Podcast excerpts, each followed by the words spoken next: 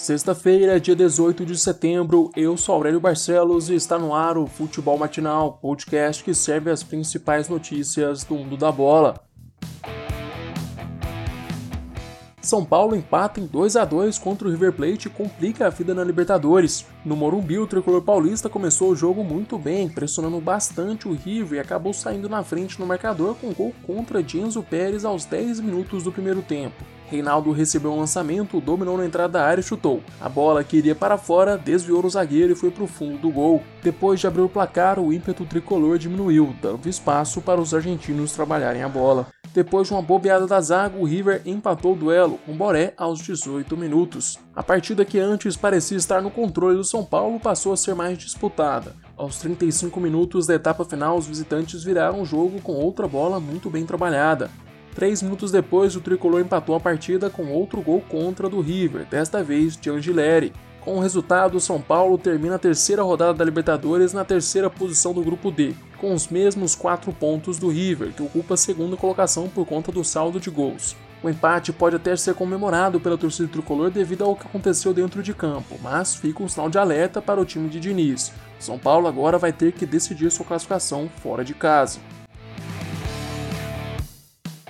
No Equador, o Flamengo teve uma noite para esquecer. Na estreia de Domenech Torrente na Libertadores, o Mengão perdeu para o Independente Del Valle por 5 a 0. O Flamengo pouco conseguiu produzir na altitude de 2.800 metros de Quito. Durante os 90 minutos, o Mengão não viu a bola e foi envolvido pelos toques de bola do time equatoriano. Os donos da casa tiveram 59% de posse de bola, chutaram 20 vezes contra apenas 5 finalizações do Flamengo. Destaque que 4 dos 5 gols marcados pelo time equatoriano foram anotados na segunda etapa sendo três gols pelo lado direito, onde Isla defende. O chileno, de longe, foi um dos piores jogadores do Flamengo no vexame. A recomposição defensiva dele é muito lento, o que facilitou para o ataque do Independente. No terceiro gol, Torres domina livre no lado direito da área, a gente não vê Isla na marcação. O lateral ficou no meio de campo enquanto o Flamengo sofreu contra-ataque. O mesmo aconteceu no quarto gol. Já no quinto e último gol, Isla chega atrasado para dividir a bola e ainda vira o corpo para o chute. A derrota deixa o Flamengo em segundo colocado do grupo A com 6 pontos, 3 atrás do Independente Del Valle, que é líder com 9 pontos.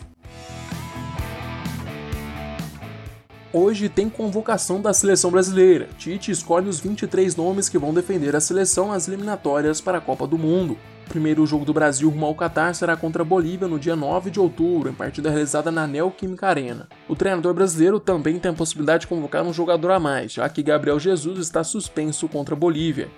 O segundo confronto do Brasil vai ser contra o Peru no dia 13 de outubro, na cidade de Lima. Os nomes dos convocados vão ser publicados no site oficial da CBF ao meio-dia e meia. E às 3 horas, Tite vai dar uma entrevista coletiva.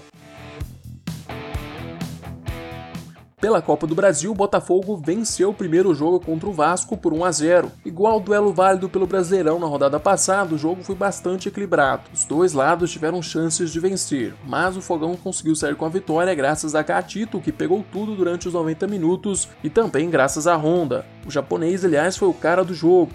Honda teve uma atuação de gala contra os Gigantes da Colina, desarmou muito bem, participou do ataque e ainda começou a jogada que originou o gol de Matheus Babi. A estrela da base do Botafogo também tem brilhado nos últimos jogos. Contra o Vasco foram três gols em duas partidas. A vitória neste confronto dá ao Botafogo a vantagem de poder empatar no segundo jogo. No outro duelo do dia, o Juventude venceu o CRB por 2 a 0. Os gols da partida foram anotados pelo lateral direito Igor e pelo camisa 20 Wagner.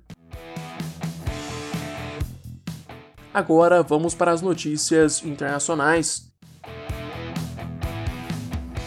Thiago Alcântara assina com o Liverpool. O meia brasileiro naturalizado espanhol deixa o Bayern de Munique após conquistar a Champions League. Thiago era um sonho antigo de Klopp. O interesse para contar com o jogador surgiu antes mesmo da retomada do futebol. O camisa 6 chega ao Liverpool pelo valor de 185 milhões de reais por um contrato de quatro temporadas. O jogador de 29 anos é uma excelente contratação do time inglês e chega para ser titular no meio de campo. Se jogar o tanto que jogou nessa última Champions League, o Liverpool com certeza tem grandes chances de ser novamente campeão europeu. Uma pena que Thiago não defenda a seleção brasileira, porque seria titular absoluto de Tite.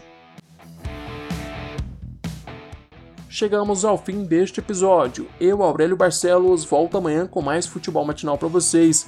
Eu te espero aqui às 6 horas da manhã. Aproveite para se inscrever no nosso canal do YouTube e seguir o podcast no Spotify. Se puder, também compartilhe o podcast com seus amigos e familiares. Até mais!